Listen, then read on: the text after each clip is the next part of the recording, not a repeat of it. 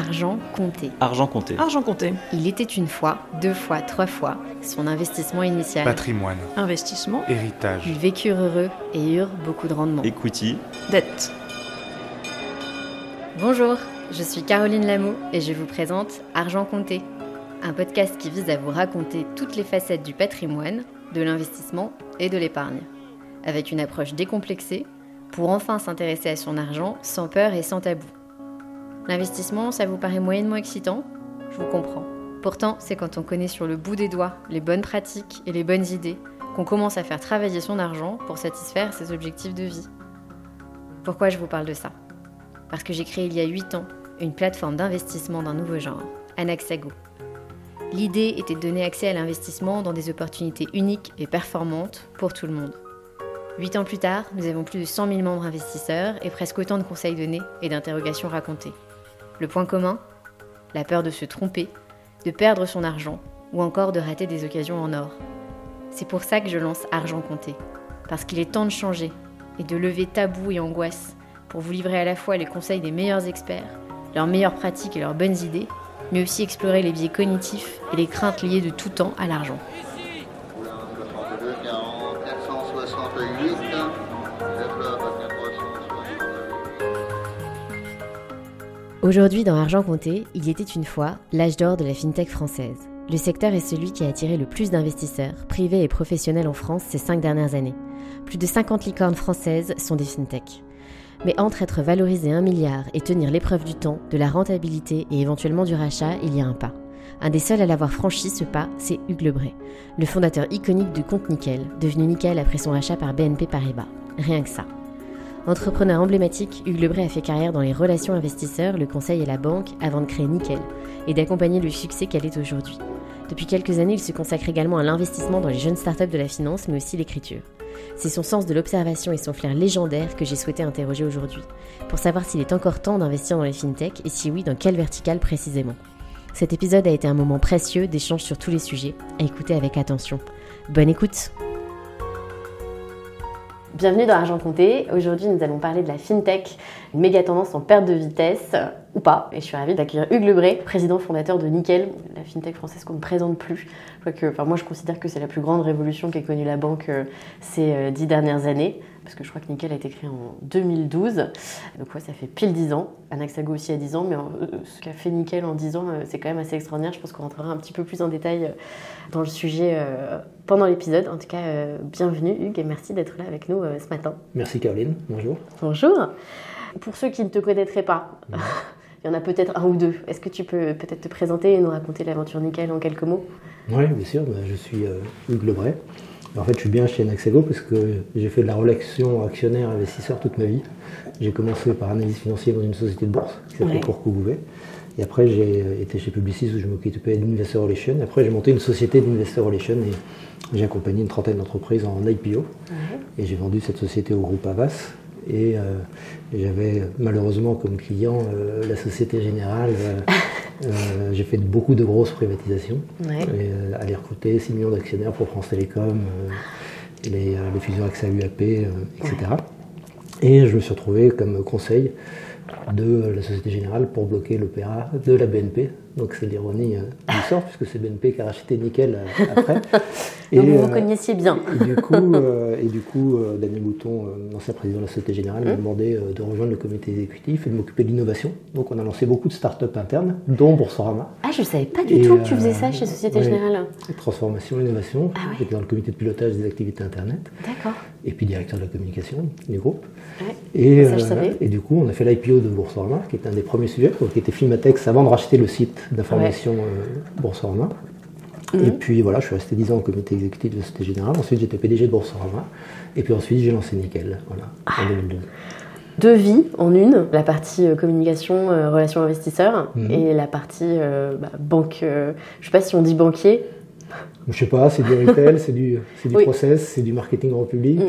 Quand on dit banquier, c'est plutôt euh, Oui. les gens qui financent des entreprises ou qui font Ouais. des fusions-acquisitions, etc., qui sont dans le dur du métier de la Ouais. banque. Moi, je suis, je suis dans la partie euh, retail et euh, conquête de clients euh, grand public. Oui, là où vous, et alors, pour peut-être pour rappeler, parce que Mm. Nickel, vous aviez, vous avez révolutionné la banque de détail euh, et en fait l'acquisition de clients, parce va chercher sa, sa carte bancaire euh, chez le, chez le buraliste. En 5 minutes. Ouais.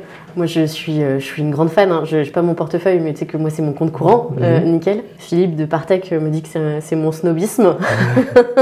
Ah, mais il, y a une carte, il y a une carte métal, il y a une carte chrome qui est, qui est vraiment ce qu'il y a de mieux quand on voyage à l'étranger. Mais moi, je- mais moi, ouais. j'adore Ouais. mes cartes oranges et, et ils se moquent de moi chaque fois que je la sors. Ah, c'est la même enfants, tu vois. Et non, je trouve, en fait, je trouve ça génial. Je- moi, je trouvais génial le, le fait de donner accès à la banque aux gens qui avaient pas de banque, le fait de ne pas pouvoir euh, dépasser son plafond. Alors peut-être que ça a changé. euh, Non, non, Depuis- l'offre est restée identique. En fait, de mes fiertés, tu vois, au moment où on parle de pouvoir d'achat, etc., on a lancé l'offre, on a créé la société en 2012, comme tu l'as dit tout à l'heure, mais on a lancé l'offre en février 2014 ouais, à 20 euros par an. Je sais. Et on est encore à 20 euros par an 10 ans après. Tu vois, on n'a pas augmenté les prix. J'ai reçu mon petit texto bougé. Ouais. parce que j'ai mon prélèvement qui va arriver euh, dans quelques semaines de 20 euros. Euh, incroyable. Et maintenant, on a près de 3 millions de clients. Tu vois, on aura 3 millions de clients. 3 en millions de clients. Ouais. On ouvre euh, 55 000 comptes par mois en France. On a lancé l'Espagne, on a lancé le Portugal, la Belgique, on lance l'Allemagne euh, au début de, de l'année prochaine. Et euh, c'est une société qui a plus de 700 collaborateurs, euh, 700 collaborateurs. qui a des niveaux de croissance encore euh, très élevés, Ouais. euh, de l'ordre de 30% par an, et euh, qui fait plus de 100 millions de revenus et qui est rentable depuis 2017. Tu vois, c'est, euh, Ah. C'était euh, avec un vrai modèle. Je crois beaucoup euh, au modèle. Ouais. C'est-à-dire que je crois beaucoup à. On paye le juste prix, Ouais. un prix pas cher, un Ouais. prix qui est juste, mais on paye. Non, mais c'est génial. Je suis très fière. Nous, on vient de débaucher notre premier euh, employé de chez Nickel. C'est vrai? Ouais. Bah, Bravo. Euh, notre a. nouveau secrétaire général. Ah, super. Il a démarré il y a une semaine là et, euh, et c'est un ancien de, de, de- de Nickel. Mais bon, on- tout- on Je suis sûr qu'il va s'épanouir ici. J'espère pour lui. ça va être super. Donc finalement, ça n'a pas changé grand-chose, le fait de rejoindre BNP. euh, Non, c'était très important. C'est-à-dire que l'offre ne change pas, qu'on garde une marque très mass market héritage, Ouais, qu'on n'a pas le logo BNP euh, Paribas euh, sur euh, Nickel, ouais, qu'on continue à distribuer chez les buralistes. D'ailleurs, Mm. la, la Confédération des buralistes de France a toujours 5% du capital de Nickel, Encore comme, euh, comme euh, au début. Et c'est très important que, euh, vu euh, de l'opinion, Mm. vu euh, du client final, on apporte une solution pour 20 euros par an en 5 minutes, ouais. avec une offre qui est juste payée et être payée de Ouais. manière la plus simple possible, avec une règle du jeu extrêmement simple, et que ça, ça ne change pas. Ouais. Et donc, à partir du moment où on ne change pas ça, il n'y a aucune raison que ça change. Alors. Si on perdait de l'argent, si ça allait mal, si on recrutait plus de clients, Mm. on aurait peut-être eu des changements drastiques. Mais comme cette formule fonctionne et fonctionne de mieux en mieux, Mm. euh, on n'a rien eu à changer et ça a été euh, extraordinaire. Par contre, on a renforcé avec euh, la BNP les sujets de risque, de conformité.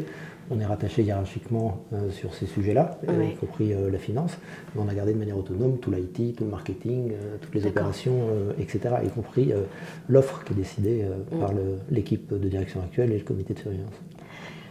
C'est une question que j'avais- moi j'ai hyper envie de te poser euh, bah, depuis que, que vous avez rejoint BNP. D'ailleurs, to- toi, tu n'es plus opérationnel euh, dans Nickel, c'est ça? Non, je suis président encore, Ouais, donc je suis encore euh, Oui, dans donc les conseils de un petit rôle, surveillance quand même. et le comité d'audit. Je fais encore les entretiens annuels du dirigeant, mais, euh, mais, euh, je ne suis plus. euh, j'ai accompagné BNP pendant un peu plus de trois ans, et maintenant je suis, euh, je suis complètement autonome. D'accord. Moi, je me posais une question. Bon, je trouve que voilà, 10 ans, euh, ça a été l'âge d'or de la fintech. C'est euh, le secteur des startups qui a attiré le, plus d'investissements, euh, que ce soit en France, en Allemagne, en Angleterre, enfin, partout dans le monde. Là, il y en a pas mal de fintech qui se sont créés des petits coups derrière les têtes. Je ne parle pas des gros scandales plus liés au monde de la crypto, euh, Mm. qui sont tout à fait autre chose. Je pense plutôt aux fintech qui voient leur, Là, leur- des fraudes. Voilà, je pense plutôt aux fintech qui voient leur valorisation baisser, qui sont dans l'obligation de euh, réduire la masse salariale, qui réduisent un petit peu la voilure. Est-ce qu'on est, on est en train d'assister à, un- à un truc où les banques ont rattrapé leur retard? Enfin, les acteurs de l'industrie traditionnelle ont, ont rattrapé leur retard, c'est-à-dire qu'ils étaient, c'est vraiment à la bourre sur tout ce qui était transparence, euh, expérience client, digital. Me diras, moi je suis encore dans une banque où je peux pas faire mes virements toute seule, mais Mm. c'est sur un autre de mes comptes. Et est-ce que ça, du, du coup, tu vas avoir des startups qui vont mourir, d'autres qui vont rejoindre des grands groupes?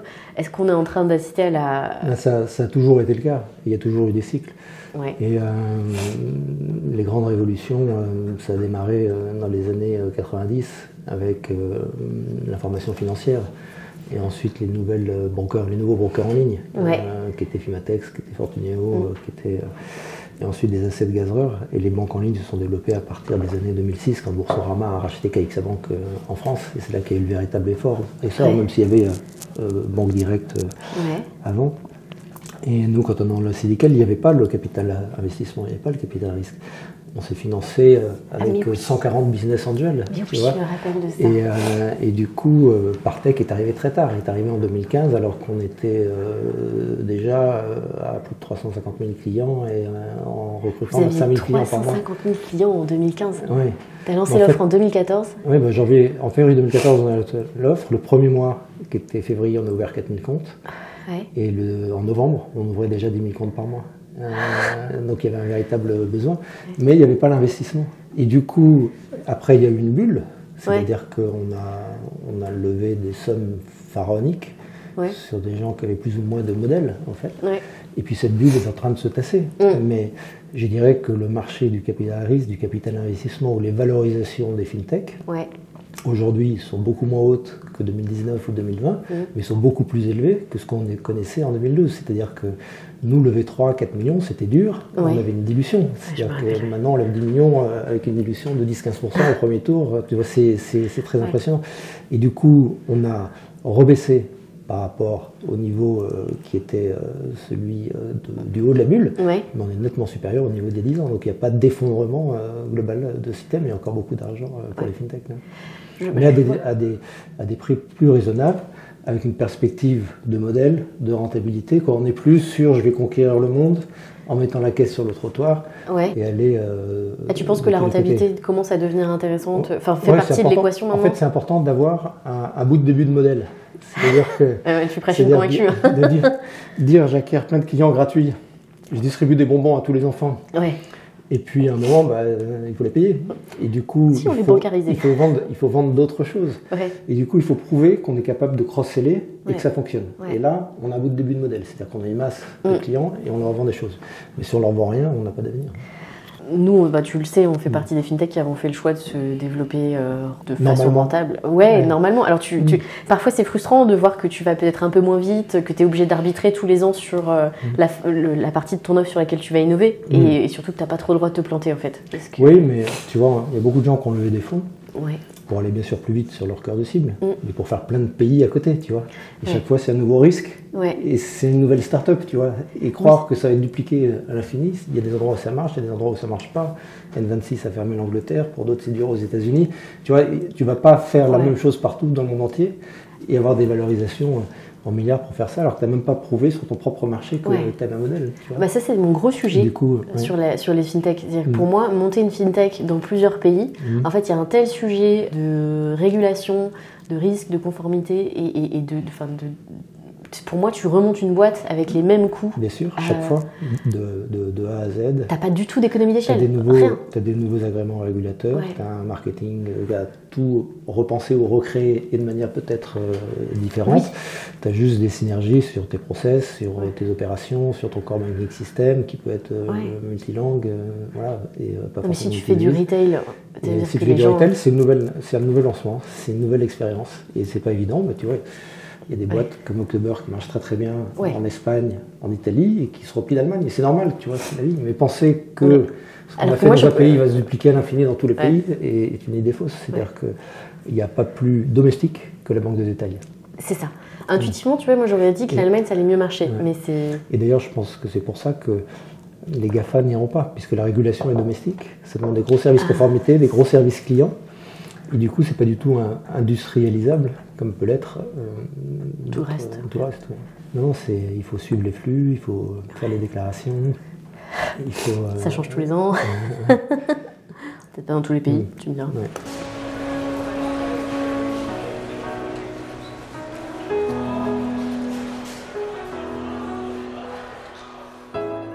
Mais c'est, enfin, nous on assiste à un petit truc là sur le, sur le marché. Effectivement, tu sens qu'il y a de l'argent disponible, je suis Mhm. d'accord. Mais tu as quand même pas mal de fintech qui font le choix d'essayer de se vendre en ce Mhm. moment. Fintech de taille euh, moyenne, des gens qui ont levé entre 5 et 10 Là, millions. tu as, beaucoup de dual track, c'est-à-dire Ouais. que les gens essayent de lever, ils n'y arrivent pas et essayent de se vendre. Et effectivement, tu, euh, soit il y a des acquisitions, mais essentiellement en titres, Ouais. et, euh, et en échange de titres. Il y a quelques acquisitions avec une petite partie cash, Ouais. c'est euh, 10 ou euh, 20%. Et il n'y a pas de culbute délirante. Et ceux qui arrivent à lever Mm.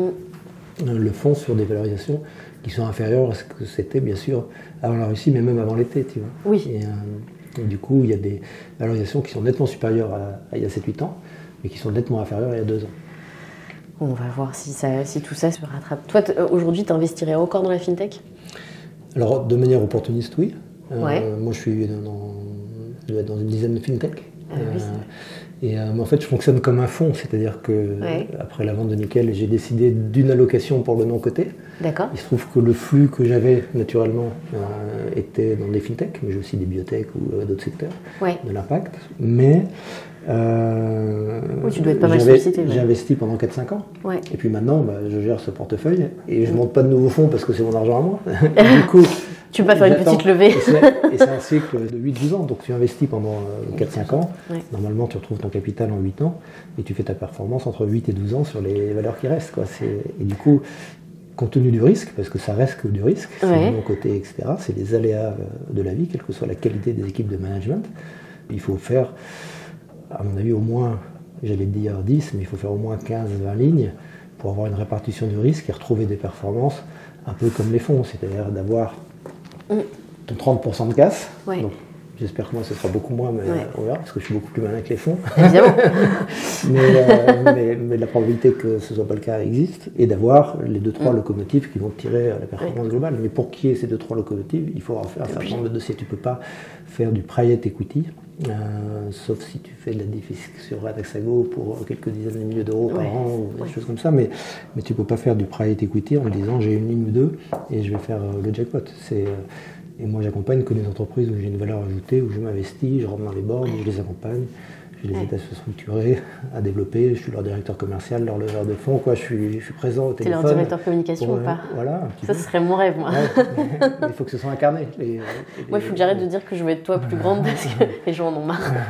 si tu vois, il faudrait que je trouve un mot comme si Hugues arrivait à trouver le mot. Tu vois. je suis fatigante. Mais c'est intéressant ce que tu dis. Euh, là, il y a- ça fait 10 ans le crowdfunding et les plateformes de crowdfunding sont un peu moins euh, chiantes à- à- sur la, la confidentialité de leurs chiffres. Et donc, tu as pas mal d'études qui sont sorties ces trois dernières années. Effectivement, euh, pour avoir euh, cette espèce d'équilibre du portefeuille dont tu parles, la possibilité de retrouver sa mise et éventuellement d'aller chercher de la perf, il faut 12 lignes. Mhm, C'est ça. Il faut 12 lignes prises sur 5 ans maximum. Voilà, à minima. C'est pas en moyenne, c'est. Donc il euh, faut se dire j'ai tant d'épargne, Oui, je mets 10-15% sur ces secteurs à risque. ouais. Et il faut que je puisse faire 12 lignes et que je fasse un dans moyen de temps. Ouais. c'est ça. Et les gens, euh, les, enfin, pour le coup, nous, on continue à proposer de l'investissement en start-up, même si on fait beaucoup euh, d'immobilier, de fait, Mhm. parce que. euh, Oui, ça marche bien, c'est toujours un peu plus la moitié, hein, c'est ça. Ah, c'est plus, là, je crois Ouais. que L'immobilier, c'est 80% des flux. Ah oui, mais ça c'est bien parce que tu accompagnes les promoteurs, c'est Ouais. des cycles qui sont un peu plus courts Et et, puis des rendements qui sont assez élevés. Ouais, et puis c'est un accès en fait pour Mhm. le client particulier Mhm. à des opérations financières euh, qui sont vraiment rémunératrices. Non, mais ça bravo parce que c'est une une belle opportunité. Ah, c'est très sympa. Et puis c'est marrant, ça m'a. Surtout dans la période où les taux étaient très très bas, c'était très vertueux. Ouais. C'est-à-dire que tu un rendement nettement supérieur Ah Voilà, exactement. Et voir les premiers immeubles sortir de terre, Mhm. quand tu investis dans des choses qui sont belles, qui sont bonnes, qui sont propres. euh, Tu dis que tu sers à quelque chose. Ouais, exactement. Et puis voir, euh, marrant, moi je suis, je suis toujours un peu émue quand je vois les, les gens qui font sécher le linge sur le balcon. Ça rend mes associés fous. Mm. Mais pourquoi il y a un truc sur le balcon bah, Je sais pas, les gens vivent. Ouais. Je trouve ça génial, moi. Mais bon, c'est euh, façon de faire.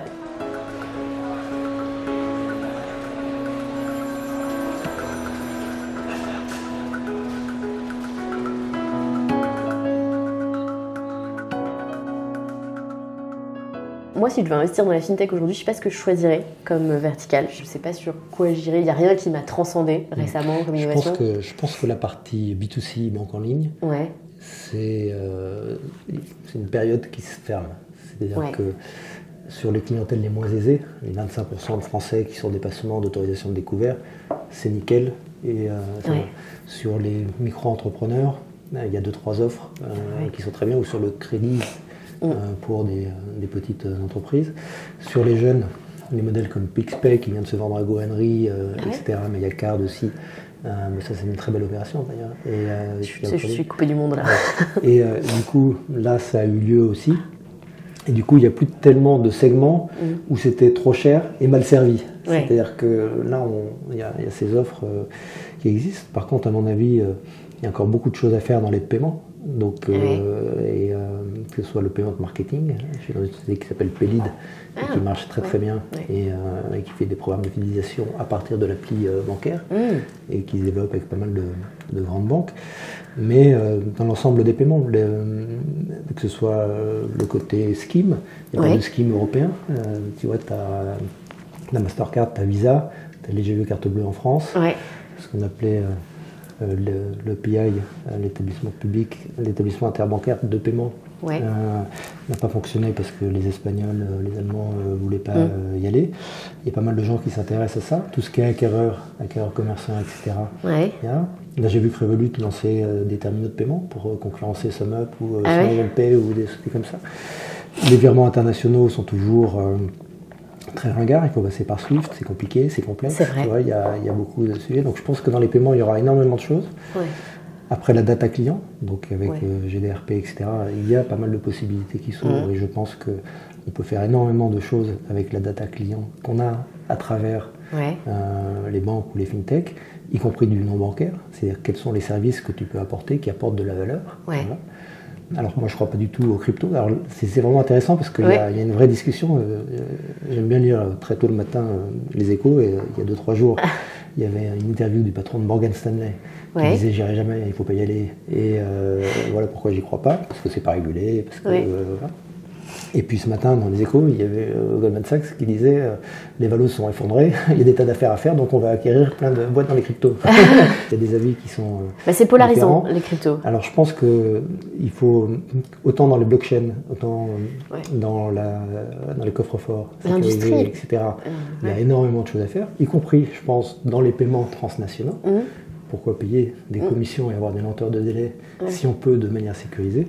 Mais je ne crois pas du tout euh, aux monnaies non euh, régulées qui reposent que sur l'offre ou la demande ou sur l'émission de monnaie euh, complètement aléatoire. Donc je pense que les cryptos doivent être adossés à la- au dollar ou à l'euro.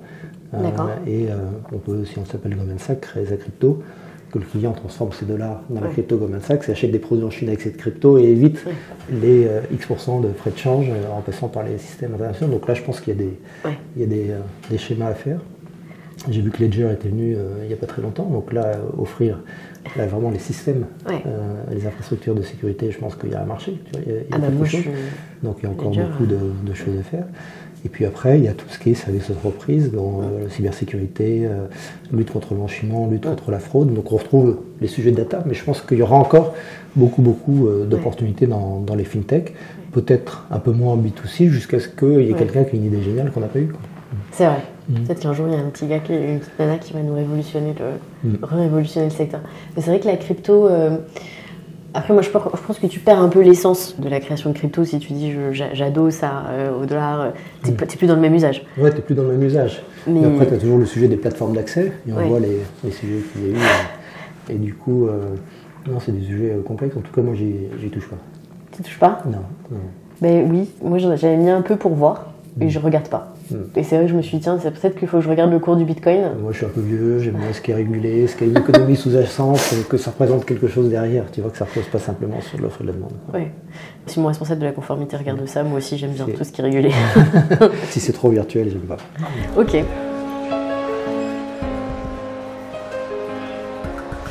Toi, tu démarres par quoi aujourd'hui? Enfin, c'est, quoi le conseil que tu donnerais à quelqu'un qui a envie d'investir dans les fintechs? Se renseigner, s'adresser, se. Alors, moi, moi mes, mes critères de choix, c'est euh, avant tout l'équipe, Ouais, parce que tu sais jamais ce que ça va donner. d'accord. Et du coup, moi, j'aime bien qu'il y ait une équipe euh, avec des profils diversifiés. Mhm. Et si possible, une équipe qui a un peu d'expérience, qui a déjà travaillé 4, 5, 10 ans, voire 15. Ah, tu le vois. Tu vois, par exemple, dans le Hocker, dans l'Insurtech, Ouais, l'équipe a déjà géré des boîtes de 1000 personnes. ouais. On voit que ça scale, quoi. Tu vois, ça, ça marche bien. Cette équipe, elle doit être euh, à la fois humble, c'est-à-dire euh, dans le détail, avoir la tête sur les épaules, être Ouais. pragmatique. euh, voilà, même si tu peux toujours partir faire la révolution, la fleur au fusil, mais c'est bien Ouais. d'être transparente. Ouais, C'est très compliqué quand tu es investisseur de découvrir les problèmes. Moi j'aime bien, il y a un problème, c'est pas un problème, c'est un- une amélioration potentielle, tu vois. Donc on en discute, c'est quoi le sujet, comment on t'aide. Bah, tout est moins noir une fois que c'est, c'est Voilà. dit. hein. Et en même temps, super ambitieuse quoi. Donc humble, transparent et ambitieuse, c'est dur humble et ambitieux, tu vois. C'est-à-dire Ouais. que il faut avoir envie d'être euh, d'être le, le leader. Alors moi, la, la chance que j'ai, c'est que je reçois beaucoup de dossiers Oui. en, en spontané, donc euh, quasiment 2-3 par jour, donc j'ai même pas le temps de les regarder parce que j'ai pas de business analyst, etc. Et puis là, je suis dans une phase où, où j'investis que sur euh, d'éventuels gros coups de cœur, donc je marche pas mal par capillarité, Ouais, en fonction de qui m'amène le dossier, de est-ce qui s'investit. ouais. Et moi, j'aime bien rentrer euh, euh, avant les séries A. euh, voilà. D'accord. Mm. Et, et accompagner jusqu'à la série C, tu vois. C'est, Ouais. et du coup, j'ai la chance d'avoir quelques dossiers dans les bibliothèques ou dans les fintech ou les insurtech qui, Ouais. qui fonctionnent bien. Ouais, trop bien. Ah bah oui, Mm. effectivement. Bon, si, il faut avoir monté une boîte qui a maintenant 3 millions de clients mener. Non, mais Sinon. on, a, été porté par une belle vague avec Nickel, mais il y avait un énorme besoin. Il y avait un énorme besoin. Je pense que c'est ça, en fait. Enfin, c'est- pas que une. Mais on s'est trompé, c'est-à-dire qu'au début, on ciblait les interdits bancaires Ouais, et nos clients, c'est les 20% de Français qui ont d'énormes frais financiers sur dépassement d'autorisation de découvert c'est vrai? Et frais de rejet de prélèvement, etc. Et du coup, c'est les gens qui, qui avaient 500 euros de frais d'incident qui viennent chez Nickel et ça leur coûte moins de 50 euros par an. Ouais. Voilà. Et du coup, on a peu potentiellement 400, 500 euros de pouvoir d'achat à 3 millions de, de Français. Tu vois. Donc, euh, c'est le sujet est beaucoup plus vaste que ce qu'on on avait identifié, mais comme le- la solution qu'on proposait était juste, c'était lutter contre l'exclusion et redonner une dignité euh, aux personnes qui étaient les, les plus défavorisées. Ça, ça amené euh, le reste du segment en marche. Et c'est vrai que les gens qui n'ont pas de potentiel de cross-selling en crédit en épargne intéressent moins euh, les banques que les autres. Donc Donc s'il y en a une partie qui va se développer et qui, Ouais. qui arrivera. Mais ça reste une vraie bonne idée dans ce cas. Ça répond bien au problème que tu n'avais pas Ouais. toi identifié. C'était nettement supérieur à ce qu'on imaginait comme besoin de marché. quoi. Ah ouais Mm. Vous pensiez pas que ce serait. euh, Non, on- alors bon, d'abord on s'est trompé parce qu'on pensait être rentable à 150 000 clients, on l'a été à 600 000. Ouais. Euh, on pensait qu'on atteindrait euh, 500, 600 000 clients, on est déjà à 3 millions, je pense qu'on ira facilement à 6 millions. Ouais. Et euh, donc on se trompe tout le temps. Mm. Euh, mais ce qui compte, euh, c'est s'adapter. Et puis de bien travailler sur, sur sa plateforme, hein, sur ses valeurs, Oui. sur ce qu'on apporte, sur pourquoi on existe, et de réussir à bien le communiquer. Ouais.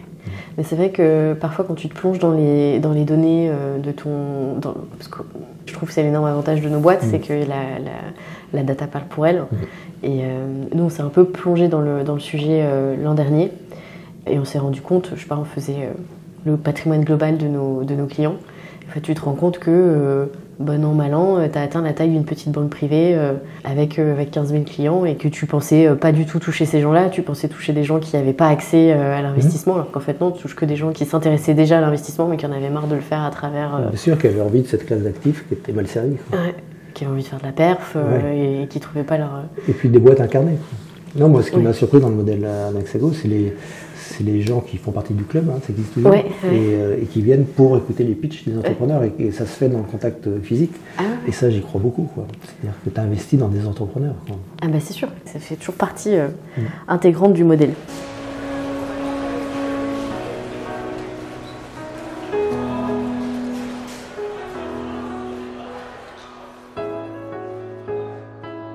On va passer à ton profil d'investisseur. Mhm. C'est des questions que je pose à tout le monde, très drôle. Parfois, Mhm. euh, t'as des trucs. euh, on avait eu quelqu'un d'autre sur le sujet des cryptos, un, un- un broker euh, qui nous a fini par nous décrire son patrimoine et il y avait que de l'immobilier dedans. Mhm. C'est intéressant. Jean-Michel, lui, était plus art. Toi, s'il y a des choix, que tu- des choix d'investissement que tu devais refaire à 20 ans, 30 ans, est-ce qu'il y a des choses que tu ferais différemment? Crois pas, je me suis pas posé la question. Déjà, la, la question de refaire n'existe pas parce que c'est pas à refaire. C'est vrai pas possible. Du coup, la question du regret, c'est si c'était à refaire, est-ce que tu ferais différemment? C'est juste euh, pas à refaire. Je considère que j'ai eu euh, beaucoup de chance dans, dans mon parcours et euh, dans les différentes étapes. Non, euh, pour, je ne vais pas répondre par une boutade, mais je crois sincèrement que euh, mon principal investissement, c'était l'éducation de mes quatre enfants euh, Ah et que euh, c'est ça qui me fait le plus plaisir et qui était mon moteur pour vivre. Tu vois et ça, c'est très important. Et puis maintenant, c'est de me dire à quoi je sers dans les 30 prochaines années. Tu vois, j'ai 59 ans et je me dis en quoi je peux être utile et comment je peux accompagner qui pour faire quoi. Tu vois, Mm. c'est, beaucoup ça et quels sujets sociétaux éventuellement je peux transformer. Et moi, j'aime bien les sujets qui règlent des problèmes sociétaux avec des, des solutions euh, qui s'autosuffisent. D'accord. que, par exemple, j'étais cette semaine à la soirée de gala de Vocab Café, tu sais, qui est une Oui. association euh, qui aide euh, les anciens détenus à Oui. se réinsérer dans les entreprises. Et euh, d'ailleurs, avec une partie des anciens actionnaires de Nickel, on a aidé à monter le Quai Liberté, qui est ce bateau en face de la Statue de la Liberté, qui est une école de cuisine et un restaurant Ouais. par euh, anciens détenus. Et moi, j'adore l'idée de, on offre des emplois à des gens qui sortent de prison, mais c'est les clients qui payent et le truc s'autosuffit, tu vois. Ouais. C'est-à-dire qu'on essaye de dupliquer le modèle en province, etc. Et moi, j'aime beaucoup euh, les choses qui ont du sens euh, comme ça. Donc, euh, si c'était à refaire, moi j'ai monté ma première boîte à 30 ans, je suis ravi de l'avoir fait. Ouais. tu vois. C'était quand j'avais quitté Publicis. C'était une très belle expérience qui m'a donné confiance dans la vie, tu vois. Mm. quel que soit où tu es, tu es libre parce que tu sais que tu peux partir et tu peux Ouais. recommencer et que tu n'as pas besoin euh, Ouais. finalement euh, des autres. Tu as besoin d'avoir un, un Mm. bon réseau et, Mm. et d'avoir euh, des choses solides. Mais dans les investissements, j'ai fait des bêtises quand j'étais jeune. C'est-à-dire qu'au début des années, à la fin des années 90, Mm. dans les années 97-98, j'ai investi dans des startups qui sont toutes cassées la figure, alors qu'elles devaient toutes euh, complètement euh, déménager. Donc, euh, et c'est bien de faire ces bêtises. au début, ça rend plus rationnel après. Et puis ça montre qu'il faut équilibrer les différents risques. Non, moi j'ai investi de- pas dans l'immobilier, c'est-à-dire que j'ai de l'immobilier pour moi, Ouais, à titre c'est-à-dire, perso, ouais. à titre personnel pour ma qualité de vie, mais je fais pas d'immobilier locatif, euh, Ouais. je fais pas de, de choses comme ça. Et du coup, moi je suis très euh, action, quoi. Et du coup, euh, que ce soit euh, des sociétés qui sont cotées ou que Mm. ce soit euh, du non-côté. Et du coup, je suis un peu plus en mon côté qu'en côté, mais euh, j'aime bien comprendre et puis j'aime bien que ce soit incarné. J'aime bien connaître euh, le dirigeant, sa stratégie, euh, Mm. l'écouter, voir où il va, euh, voir ce qu'il règle comme euh, problématique. Et du coup, euh, je suis une partie immobilier vie privée, une partie action non côté, une partie action. Et le reste, je suis en cash parce que j'ai envie de pouvoir être agile si j'ai une super opportunité, soit si je recrée une entreprise. Ouais. Voilà, et du coup, j'ai que des choses là. Je ne me mets pas sur des choses qui ont un cycle de 5 ou 6 ou Ouais. 7 ans. C'est-à-dire que je considère que ma perf moyenne sera supérieure euh, à ce qui euh, peut être fait même dans les placements euh, qui peuvent rapporter 5-6% Ouais. euh, idéalement, parce que le non-côté peut avoir un relais très très fort. Et puis qu'en gros, les marchés, même si sur les dernières années c'est moins vrai, euh, Ouais. font quand même mieux que l'inflation, tu vois. C'est-à-dire que. A priori, euh, Et, sur euh, 20 ans. euh, Voilà, sur 20 ans, voilà. Donc il ne faut pas être rentré la dernière. quoi. Ouais. C'est- Ouais. Mais, euh, et du coup, non, je suis, je suis pas très obligation, je suis pas très immobilier, je suis pas très euh, euh, taux, je suis, euh, j'aime bien euh, ce qui est cash. quoi. C'est intéressant ce que tu mentionnais sur, euh, sur les associations, enfin sur les Mm. activités que Mm. tu peux avoir euh, à côté de, de ce qu'on connaît Mm. de toi, euh, enfin dans la, dans la presse éco euh, un peu plus traditionnelle. Toi, tu es très équilibre pro-perso. Ouais, ouais. Tu l'as toujours été Ou Ouais, c'est un truc. été, euh, toujours été. Ah ouais? Tu vois, même quand j'étais chez Boursorama, je travaillais beaucoup, notamment quand j'ai dû être validé comme patron de banque en Angleterre euh, par la FSC et qu'il fallait que je me tape les 1000 pages de droit anglais, euh, etc. pour aller passer euh, les entretiens. Mais je rentrais dîner à 7h30, 8h et après je rebossais de 10h à 1h du matin. Mais j'ai toujours été très très attaché à emmener mes enfants à l'école, euh, à les voir le soir, à passer le week-end avec eux, à pas passer de mail aux collaborateurs pendant le week-end ou après 8h le soir. Tu vois, essayer de faire en sorte qu'il y ait Ouais. une hygiène de vie. Puis très équilibré, avoir euh, une activité physique. Quoi. Alors, euh, Ouais. Ça, ça a toujours été le j'en cas. fais beaucoup plus, je marche beaucoup plus qu'avant. Ouais. Là, je suis venu à pied, là j'ai mis une heure pour venir, vois, depuis les Batignolles, et c'est très agréable. Et du coup, euh, non, non, c'est très important de- d'avoir euh, des équilibres. Ouais. Et l'écriture, elle est venue, c'est devenu tôt. Moi, j'ai- lu ton livre sur, euh, sur ton expérience à la Société Générale. Mhm. Je sais pas si c'était le premier Non, ou c'était le le deux- deuxième. C'était le deuxième. En fait, le, le premier, ça s'appelait l'espoir économique. L'espoir économique, ok. Ouais. À l'époque, quand j'ai créé ma société, quand j'avais 30 ans, Ouais. j'étais spécialisé en investor relations. Ouais. Et j'ai eu la chance de gagner le mandat de euh, l'introduction en bourse de Business Objects sur le Nasdaq, qui était la première société de technologie. Et là, j'ai découvert le modèle de la Silicon Valley, qui est le modèle qu'on voit un peu aujourd'hui dans Mm. le private equity, qui est en gros, il faut diluer le capital pour grandir plus vite. Et il faut créer des boîtes un peu transnationales en mettant les compétences euh, à tel endroit ou tel autre endroit. Et j'ai été subjugué par euh, ce modèle de, de croissance. Ouais. Et c'est à cette époque-là qu'on a créé Croissance Plus. Donc j'étais dans les dix fondateurs de Ah ouais l'association Croissance Plus avec Jimmy Père, Bernard Leto, Pascal Mandis, euh, etc. Et bah, euh, je Et, crois que c'est euh, une des associations d'entrepreneurs euh, qui est le plus plébiscitée. euh, Et euh, donc on a créé cette association qui a donné naissance au BSPCE avec euh, Dominique. Strauss-Kahn. Donc on a créé ça en 96. Et du coup, j'ai voulu faire un livre qui s'appelle L'espoir économique Ouais. et qui montre qu'il y a un capitalisme qui n'est pas que le capitalisme de contrôle Ouais. et que en, en gros on n'a pas besoin d'argent pour être entrepreneur, mais Ouais. il suffit d'avoir un bon projet. quoi. D'accord. Et, euh, et du coup, euh, euh, c'est- ça explique comment créer son entreprise, comment la financer par euh, l'investissement, comment la mettre en bourse et comment gérer son actionnariat après bourse. Donc ça c'est un livre qui est un peu plus technique, mais c'était en 98, l'espoir économique. Ah. Après Ah, j'ai écrit 98. effectivement la, la semaine où Kerviel a failli faire sauter le système financier mondial, donc sur la gestion Ouais. de crise et l'entrechoc entre les milieux politiques, économiques, financiers, judiciaires, euh, etc. Et donc là, c'est plutôt un manifeste de gestion de crise. Euh, Moi, je l'ai vraiment lu comme ça, ouais. Puis après, j'ai écrit Nos banques, qui est ma rencontre avec Riyad, et qui est euh, la genèse du projet Nickel, qui s'appelait Nos banques au départ. Donc là, c'est une histoire humaine. Mm. C'est ma rencontre avec Riyad, l'histoire de la famille de Riyad en France depuis 73, etc. donc c'est un livre que j'aime beaucoup parce qu'il est plus personnel. Il est plus, personnel.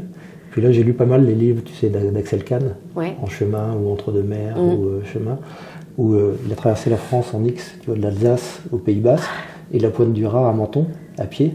Et il a fait des livres. Et en fait, il, décrit pas seulement euh, les paysages, les ambiances, il décrit la sociologie, l'économie, puis ses pensées de grands généticiens, de philosophes, franchement. Et je trouve ça très très euh, agréable. Et du coup, je me suis mis à marcher pas mal. Et là, je prépare le GR10 dans les Pyrénées, donc c'est 922 km, 55 000 mètres de dénivelé. Ça prend combien de temps ça? Ça, je vais essayer de le faire en 43 jours.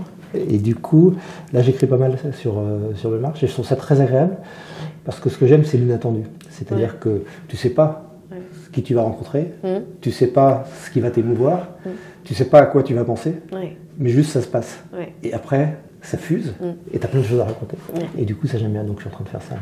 du coup, c'est très différent, même si il y aura des pensées sur le système économique, il y aura des pensées sur, euh, sur, les, sur le Vitech, mais il y aura aussi beaucoup de choses sur. Euh, sur la vie. Ouais. Je pense que ça peut faire partie des. Euh, on en parle de plus en plus de l'équilibre euh, vie pro, vie perso, bien mm. entendu, euh, mais c'est rarement des très grands dirigeants de, de, boîtes plutôt, plutôt très grosses qui assument de dire bah, en fait, j'ai toujours pris du temps pour mes enfants, pour mon équilibre bah, sportif, physique et mental au, quotidien. Donc je pense que ça pourra faire partie des conseils d'investisseurs.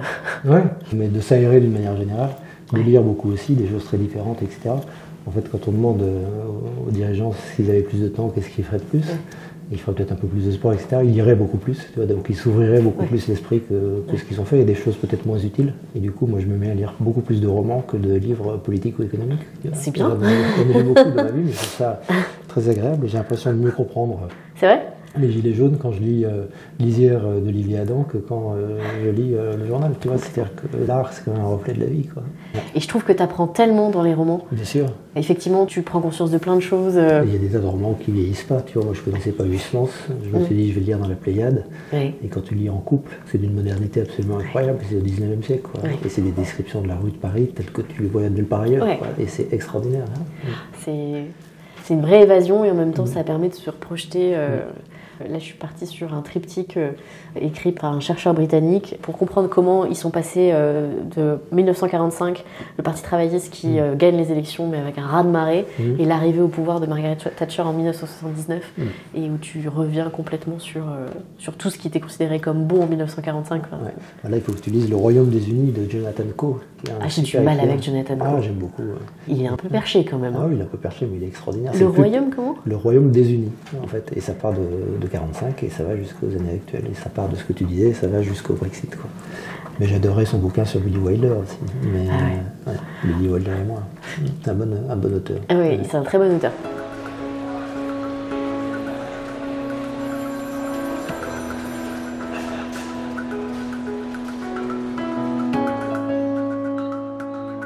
C'est quoi le conseil d'investisseur que tu donnes systématiquement?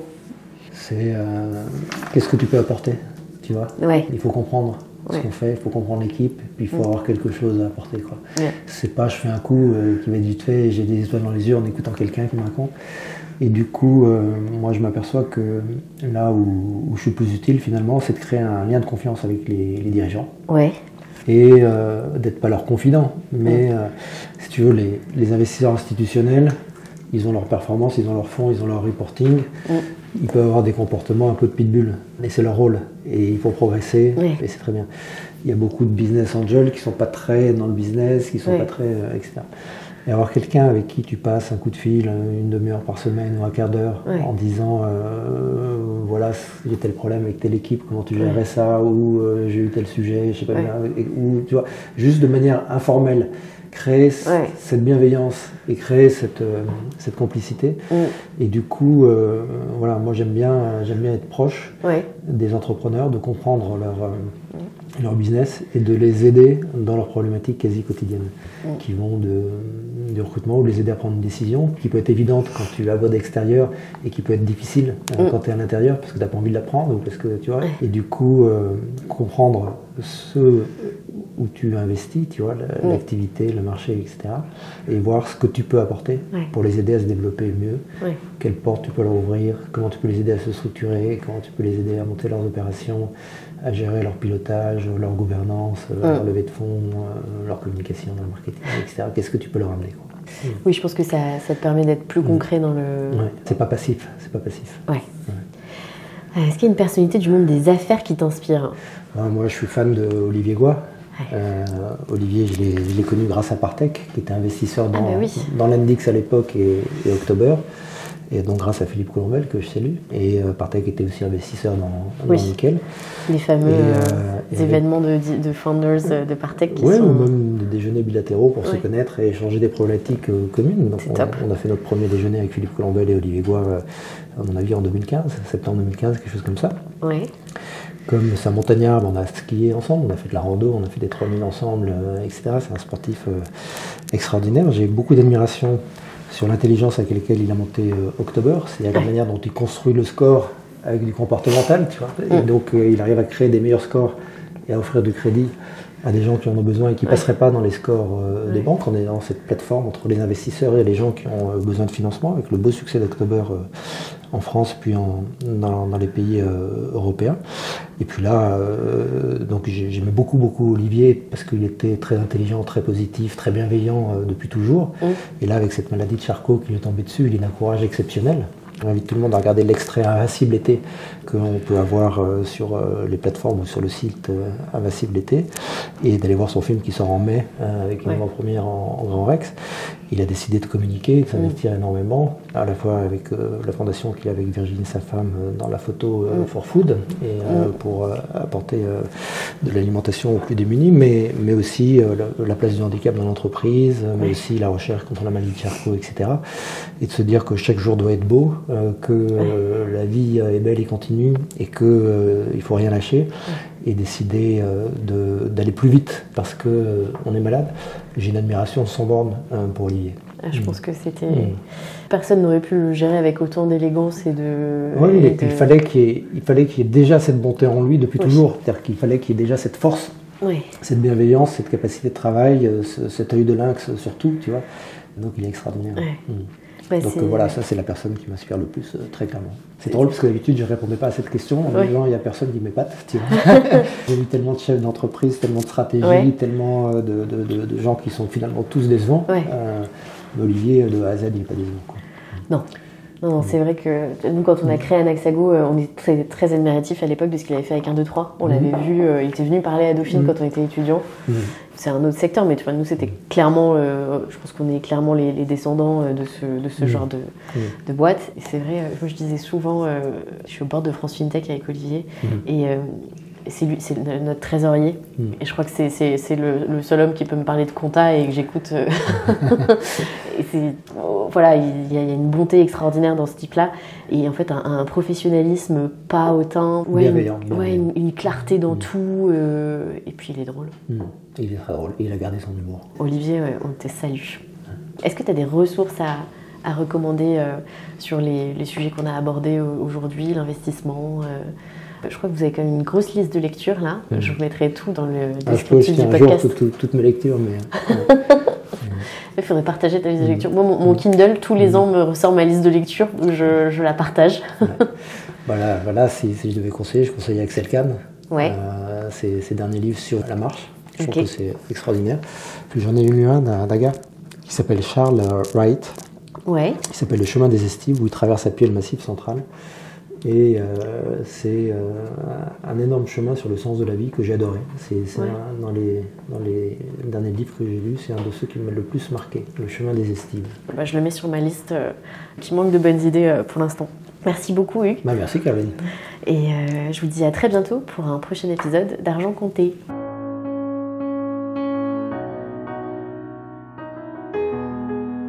Merci d'avoir pris le temps d'écouter ce nouvel épisode d'Argent Compté. Si vous avez aimé, n'hésitez pas à me le dire en laissant une note sur Apple Podcast, ça nous aide beaucoup. Je suis également joignable à l'adresse email caroline.argentcompté.com si vous avez des questions ou des idées. ou bien entendu via anaxago.com si vous avez besoin de conseils. À très bientôt pour un nouvel épisode.